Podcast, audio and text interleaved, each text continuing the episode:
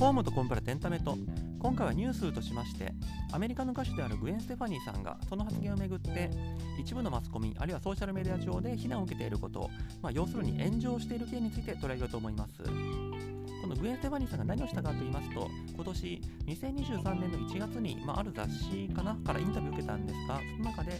私は日本人だと。I'm Japanese というふうに発言したことをもってこれがアジア人に対するあるいは日本人に対する文化東洋であるとカルチュラルアプロプリエーションであるというふうに非難を受けております。文化東洋とは何かというところについて私このポッドキャストでは一度映画エルビスを取り上げる際にお話したところではあるんですが、まあ、今回その関連というか発展というかそのバリエーションということでご興味ある方はそちらも聞いていただけたらなというふうに思います。でまず背景から入っていこうと思うんですけどもそもそもグエン・ステファニーって誰って思ってる方も結構いるかなっていうふうに思いますので簡単に触れていこうかと思うんですが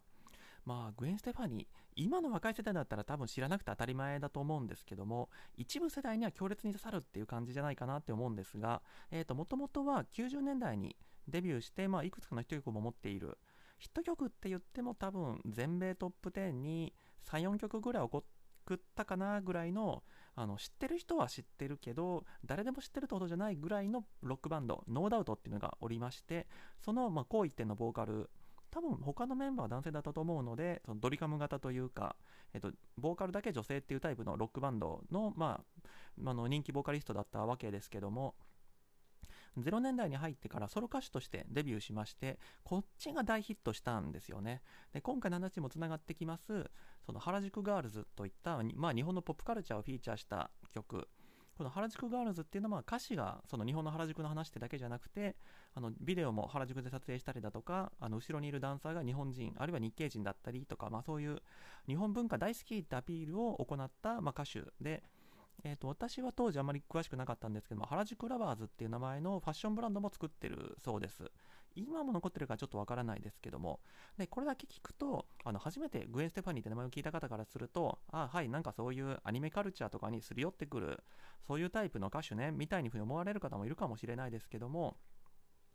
改めてその申し上げておきたいのはこの0年代におけるグエン・ステファニーっていうのはそういうすり寄ってくるとかそういう位置の人じゃないですね。例えば10年代におけるレディー・ガガだとか20年代におけるビリー・アイリッシュだとかもう本当その時代を代表するポップアイコンだったっていうふうに思いますしいやみんなあのグエン・ステファニーかっこいいねグエン・ステファニーのファッション真似したいねみたいに憧れる存在だったと。まあ本当にそんな位置にいたのは23年ぐらいじゃないかなっていうのが当時生きてた私の感覚ではあるんですけどもトップだった時期があるのは間違いない人だと思ってますしあとこの0年代の特に前半の方になってくるとまあ、今でこそなんかクールジャパンみたいな、まあ、クールジャパンって言葉はあんまり浸透しなかったかもですけどもあの海外の有名アーティストが日本のアニメ好きなんだよとかいうのは全然普通だったりするかと思うんですけどこの時代は全然そういうのはなかったと思います。もちろんその広角機動隊がどうとかマトリックスがどうとか知ってる人は知ってるなんですけどもこれからまさにこの時点から拡大し始める最初の時期にあの私は日本のアニメ好きなんだよってまあ、アニメというか日本カルチャー好きなんだよって言ったのはかなり画期的だったんだなというふうに思いますがただ、えーと、あまり上げすぎるのもあれなんですけどグエン・ステファニーがじゃあその原宿カルチャーみたいなのを作ったかっていうとなんとなくこの時期にその原宿可愛いカルチャーみたいなのが盛り上がってきてその最初の方のウェーブにいた人っていう感じだと思いますね。あのグエン・ステファニーの前からその原宿カルチャー的なのはあったとは思います。かすかな記憶ですけども。ただ、えーと、キャリーパンパムが海外でヒットして一気に認知度が広がるみたいなのは10年代に入ってからですけどもなんならグエン・ステファニーがもうその45年前ぐらいにこの原宿カルチャーみたいなのをフィーチャーしていて下地があったからこそキャリーパンパミュのビデオなんかが海外で流行ったみたいな順番になってるんじゃないかなというふうには思います。その意味ではあの今のそのクールジャパン的なカルチャーに大きく貢献している方じゃないかなというふうに思いますでそんなグエン・ステファニーさんなんですけどもまあごく最近えーとまあ、今はなんかテレビのコメンテーターとか、まあ、アーティスト活動も多分してると思うんですけども、そういう幅広い活動をしてるところ、まあ、ある雑誌のインタビューを受けて、その中で自らの生い立ちについて語ったそうです。で私も今回の記事を見て初めて、ああ、そういう人だったんだって知ったんですけども、えっとまあ、結果的にはこのグエン・セファニーさんがその生い立ちの説明の中で私は日本人だと。I'm Japanese って発言したことでその、まあ、最初に言い出したのはこのインタビューは自身らしいんですけども、まあ、それも職業倫理的にどうなんだっていうふうには思ったりはするんですがえー、と原文は見てないんですけども、まあ、このもともとグエンさんはイタリア系とアイルランド系の祖先を持つ、まあ、アメリカ人ですと,、えー、とオレンジカウンティって言ってるのでカリフォルニアの人なのかな？なので日系人ではないと。日本人の血は入ってないと。あとまあ最初に言っとくべきだったかもしれないですけどもあのいわゆる白人ですねグエンさんはただ、えー、とこのグエンさん、まあ、父親があのヤマハの従業員だったらしく、まあ、多分ヤマハアメリカとか、まあ、そういう会社にいたんでしょうと。なので、父親は、まあ、日本カルチャーってこうなんだよっていうのを簡単に教えてくれる環境にあったし、グエンさんも実際、まあ、父親にくっついてなのか分かんないですけども、日本に何度か旅行に来たこともあるみたいだと。もともとそういう日本文化に対する親近感があった上に、実際にこのグエンさんが日本に来て、で原宿に行った時に、はっとこう思ったことがあったと。それまでそのグエンさんは、まあ、あのポップカルポップアイコンというかファッションリーダーみたいな時期があったって先ほど申し上げました通り、まあ、結構個性的なファッションをあの私生活でもしてた方らしいんですけどもどうも自分は周りに馴染めないというふうに思ってたんだけどもグエンさんが実際にこの原宿に来た時にあ私がいる場所はここだったんだと私のファッションっていうのは原宿ファッションだったんだって気づいたという流れであの私は日本人だったんだって気づいたっていうふうに発言しましたとここがまず1点目であともう一つえーと、I'm Japanese って言った場面がこのインタビューの,、えーと、インタビューの中でもう一回あるんですけども、これどっちかっていうと、自分は典型的なアメリカ人じゃないんだっていう話をするときに、私はあのオレンジカウンティの女の子であり、日本人であり、イギリス人でもあるんだっていうような発言をしたと。まあ、全部読んでないんで他にも言ってるかもしれないですけどもインタビューで目につくところとしましてはこの2つの文脈において私は日本人だというふうに発言しています。ではこのグエン・ステファニーさんが非難されている文化投与に当たるかどうかってところについてなんですがこれもそもそも文化投与って何なのかってところについてはあのエルビスの回で取り上げたところなんで多少重なるところも出てくるんですけどもまず正確な定義とか意味、まあ、その学術的な分類とかはさておき一般的にどう好かれてるかっていうと先進国の、まあ、セレブ特にセレブですね。セレブだとか大企業が少数民族だとかそのあまり知名度がない国の文化を勝手に使ってそれで金儲けをすることぐらいの意味で使われてるのが一般的かなというふうに思うんですけどもこの文化東洋っていう話についてなんでエルビスの回で取り上げたかっていうとエルビス・プレスリーさん自体がその文化東洋を行った人の代表みたいに言われてるからってところがあるんですけどもどういうことかって言いますとエルビス・プレスリーさんというともちろんキング・オブ・ロックンロールというあのロックンロールの帝王という風なあの名前がついてるんですがもともとロックンロールって黒人文化なんですよね。ブルースとその8ビートが混じったみたいな、まあ、そういう、えー、とところにルーツがあるというふうに言われてるものなんですけどもただもともと黒人文化だったロックンロールを白人のエルヴィスが演奏することによって今ではすっかりロックンロールって白人の文化だよねと黒人はラップでもしとけみたいな感じになってるわけでしてつまりそのエルビスのその活動によって、エルヴィスの音楽活動によって、もともと黒人文化だったロックンロールが白人のものになってしまったと。エルヴィスが盗んだんだと。結構これは真面目にそういうふうに主張してる方もいらっしゃるようでして、あの文化投与の例として、まあ、すごく使いやすいところだと思ってるんですけども、ただ、えー、ここで一般的な使い方じゃなくて、もうちょっと細かい定義の話に入っていくと、このまあ、これもエルビスの回の時に話したんですけどもこの文化東洋ってそもそもやっぱりなんとなくイメージとしてはあるんですけどもまだ新しい概念なせいか何が文化東洋どこまでが認められるその模倣なりオマージュなり、まあ、利用でどっからが非難されるべき文化東洋なのかっていうのはまだきちんと形がない定義が決まってないっていう感じで多分いろんな研究者によってあの定義なり許される線引きとかも違うんだろうと思いますし今これ話してる私自身も何が良くて何が悪いのかっていうのは結構整理しきれないところはあるふうに思ってまして、まあ、人によってはあのリスペクトがあればいいんだっていうふうに言うつまり使う側が元の文化に対する敬意があればいいんだっていう人もいるんですけども例えば典型的な、えーと、文化投与だって言われる例ですと例えば、えーとネイティブアメリカンの伝統的な衣装。例えばその文化ですと州長だとか戦士だとかがしか着ることができない衣装を例えばギャップとかユニクロとかそういう世界的な、えーと、衣料品メーカーが作ってもう世界中あちこちの人がそのネイティブアメリカンの聖なる、えーと衣装を着て街を歩いてると。それによってネイティブアメリカンの人たちが自分たちの聖なる衣装を勝手に着るなと。自分たちの文化を盗むなっていうのに起こると。これが多分典型的な例ですしこの話を聞いていやいやデザインは誰がパクってもいいんだからネイティブアメリカンのやつは突っ込んでろって思う人は多分あんまいないと思うんですよ。これは確かにあの彼らの文化を尊重して大企業はそういうことやめるべきだよねっていうふうに思う人が多いと思うんですけどもただじゃあその定義というかどこからダメになるのかっていうところがあると思ってましてその両者間に力の格差があることまあ、さっきの例ですと大企業とそのネイティブアメリカンの一部族だと、まあ、マーケティング力とかそういうのに力があるだろうとかは多分要素としてはあるんでしょうけども決定的なところじゃないのかもしれないとか、まあ、この辺りの研究は今後どんどん進んでいくことだと思うんですけども、まあ、他のまあ分類基準としてはその奪われる方の少数者に対して不利益を与えるかどうかだとかそのその人たちが持っている文化へのその尊敬とか愛情とかそういった感情を傷つけるかどうかとか、まあ、その辺りが多分判断要素に入ってくるんだろうなとは思うんですけどもただ、まあ、広げすぎるのはやっぱりあのおかしい話でこれも多分エレビスの時も使った例だと思うんですけどもアメリカ人がアメリカでピザ屋を開店しようとしたらこれはピザっていうイタリアの伝統文化を盗むことになるからアメリカ人は全員ピザ屋から撤退すべきだなんていうやつはいないわけでただじゃあイタリアは文化的な力があるから盗んでもいいのかとか、なんか考え出すとやっぱ難しいとこだと思うんですよね。で、私はその格差っていうのも本当にどこまで許される話なのかっていうか結構わかんなくなる時があって、これ個人的な発想なんですけど、あの、日本の結婚式って、あれ文化東洋じゃないのって、このニュースを見てからずっと考えてるんですよ。あの日本の結婚式ももちろんいろんな結婚式のタイプがあると思うんですけどもいわゆるあの結婚式場でやるあのウェディングドレスを着て神父さんがあの神の前で誓いますかとか言ってくるタイプのやつですけどもあれって皆さんご案内の通りあの神父さんは全然キリスト教の神父でも牧師でも何でもなくただのバイトじゃないですか。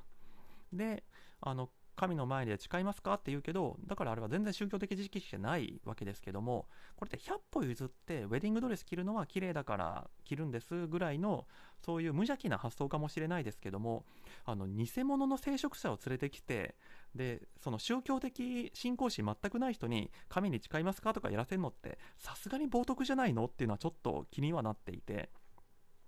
ただ、その力の格差が必要だとかなってくると、盗まれてるのが、あのキリスト教っていう、まあ、一応は世界的なマジョリティにあたる、ま、文化であることを考えたら、被害者にならないとか言われちゃうと、なんかそれはそれで変な気がして、だってキリスト教徒の人は、日本でそんなキリスト教徒も何でもない人たちが神に誓わせていると、そのヤホウェだかゼウスだかとにかくそういう人たちを何も信じてない人が軽々しく神への祈りの言葉を言ってるなんて言ったら傷つくんじゃないかなとか思うとこれやっぱりどっかで線引きがいる話なんじゃないかなっていうふうに思いますしその経済的格差だとか影響力の強さだけではやっぱ言えないんじゃないかなって思ったりもするところなんですが、まあ、ちょっと自分の意見が長くなっちゃったんですけども。えー、と本題に戻ってきまして、まあ、このグエン・ステファニーさん、まあ、今回の発言でも私が日本人だって言ったことがその日本人のそのそういう文化的な価値を既存するものだみたいに、えー、とインタビュアーが言ったってことで、まあ、炎上してるわけなんですけどもただこれは一応ニュースの読み解きとしてはあの I'm Japanese って言ったことだけで責められてるんじゃないんだってことはあのちゃんと言っておきたいなというふうに思っておりまして途中でも申し上げました通り、もともとこのグエン・ステファニーさんは、原宿ガールズっていう曲を出したりとか、その原宿って名前がついたブランドを出したりだとか、そういう、まあ、その時点から批判を受けてたんですよね。その日本人でも日系人でも何でもないお前がなんで原宿っていう日本のカルチャーを自分の商売に利用するんだっていうふうに言われていたと。まあもちろんその原宿ガールズっていう曲が出た時2004年とか5年かなその時には文化東洋っていう概念自体があったかどうかも結構怪しい気はするんですけどもただまあなんとなくモヤモヤしてた人がずっといたのが今回私は日本人だってグエン・ステファニーさんが発言したことによって今までの行為を反省するどころかその私は日本人なんだから原宿ってものを使ってもいいでしょって自己正当化しようとしてるみたいに捉えてあの吹き上がってるんじゃないかなというふうには思いますね。でその背景には、えーとまあ、今回実際に最初に声を上げた人は、えーと、フィリピン系のアメリカ人らしいんですけども、まあ、アジア人自体はずっとその搾取されてきたんであのあらゆる搾取を許さないってことかもしれないし、まあ、同じアジアとしてあの同胞意識みたいなの持ってるのかもしれないですけどもいずれにしてもその原宿みたいなその日本カルチャーっていうのは日本人が独占するものなんだと。日本人がそこから利益を得るべきものなんだと。その白人でありそのセレブでありそういう強いものであるグエン・ステファニーが勝手にその原宿っていう名前を使ってそこから利益とか名声を得ようとするっていうのはそれは搾取であると。勝手にやっちゃいけないことなんだっていうのがまあ批判する側の論理ですね。以上がニュースの内容でして最後、まあ、私の感想、まあ、すでにいっぱい感想述べてるんですけども、感想としましては、まあ、本件自体については、グエン・ステファニーさんを責めるのは変な話だよねと、まあ、正直、その、議論すること自体もバカバカしいようなレベルじゃないかなというふうに感じるんですけども、ただまあ、このポッドキャストでたびたび述べておりますように、ただこういう新しい概念に基づく非難みたいなのについて、それまでの常識に照らして、なんかバカなこと言うやついるなみたいに簡単に切り捨てるのは、これ自体も危険な考えだと思っていて、やっぱり今すごく価値観の変化って早く起きてるものだと思うので、深く考えずに、あ、これバカだな、ダメだな、で流していくと、自分の方が老害というか、どんどん取り残されてるみたいなことも起きかねないんで、なんでバカバカしいと感じるのか？って、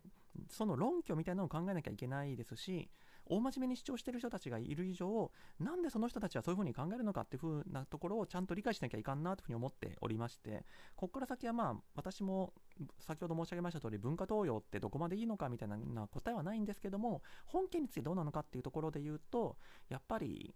日本人だとか日本文化っていうのは、文化というの対象になるようなものじゃない。だから、あの、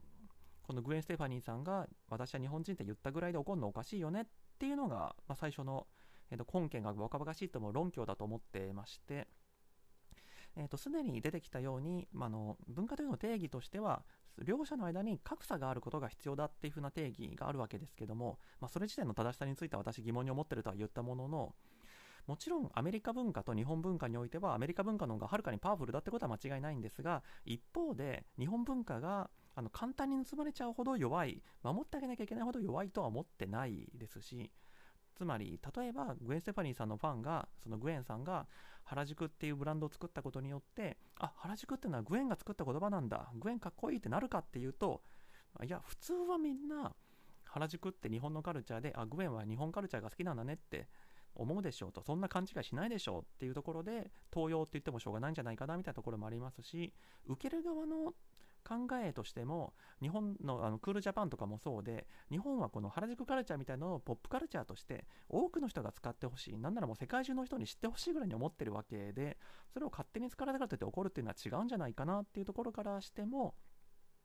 日本がこれによって損をするかっていうとどっちかっていうと、まあ、グエン・ステファニーさんみたいな有名人が使ってくれてイメージ的にプラスになって知名度が上がってよかったじゃないかみたいな話だと思うのでまあ、本件でグエン・ステファニーは悪いことをしたっていうのはおかしいんじゃないかっていうふうに感じる一方でじゃあなんでこれを主張する人たちはそんな、ま、大真面目にそのジャパニーズって言ったら怒るのかとか考えていくと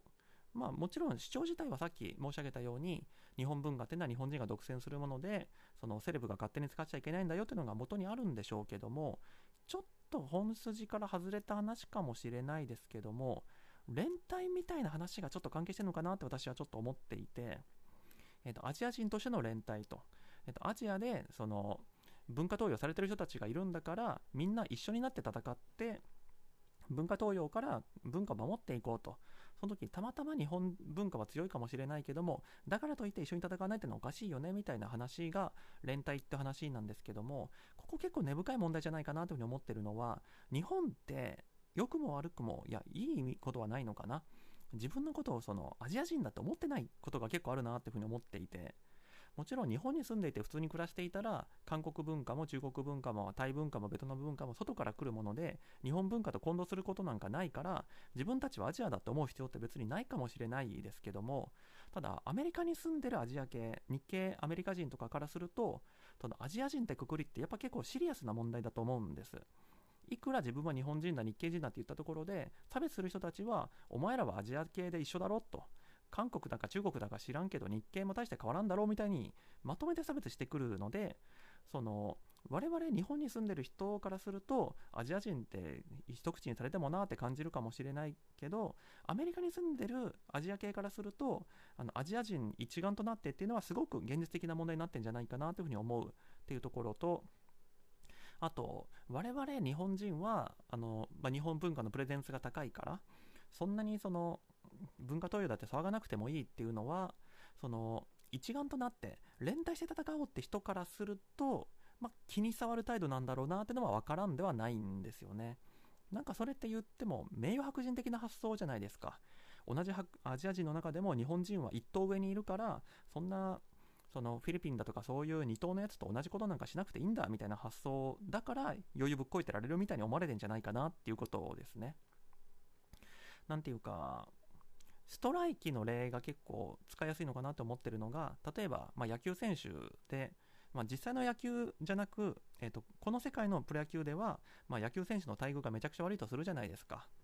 あのアメリカの 3A とかみたいにもうハンバーガーしか食べれないみたいなそういう状況だとするじゃないですか。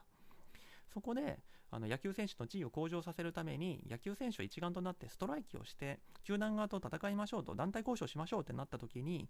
あのレギュラーだとかその FA とかでやってきたような給料高い選手がいや俺は全然生活困ってないしそんなんして球団から睨まれたら嫌だからストライキに参加しないよって言った時にどうなるかっていう話と近いのかなと思っていてストライキ自体は強い人が参加しないと始まらないじゃないですか。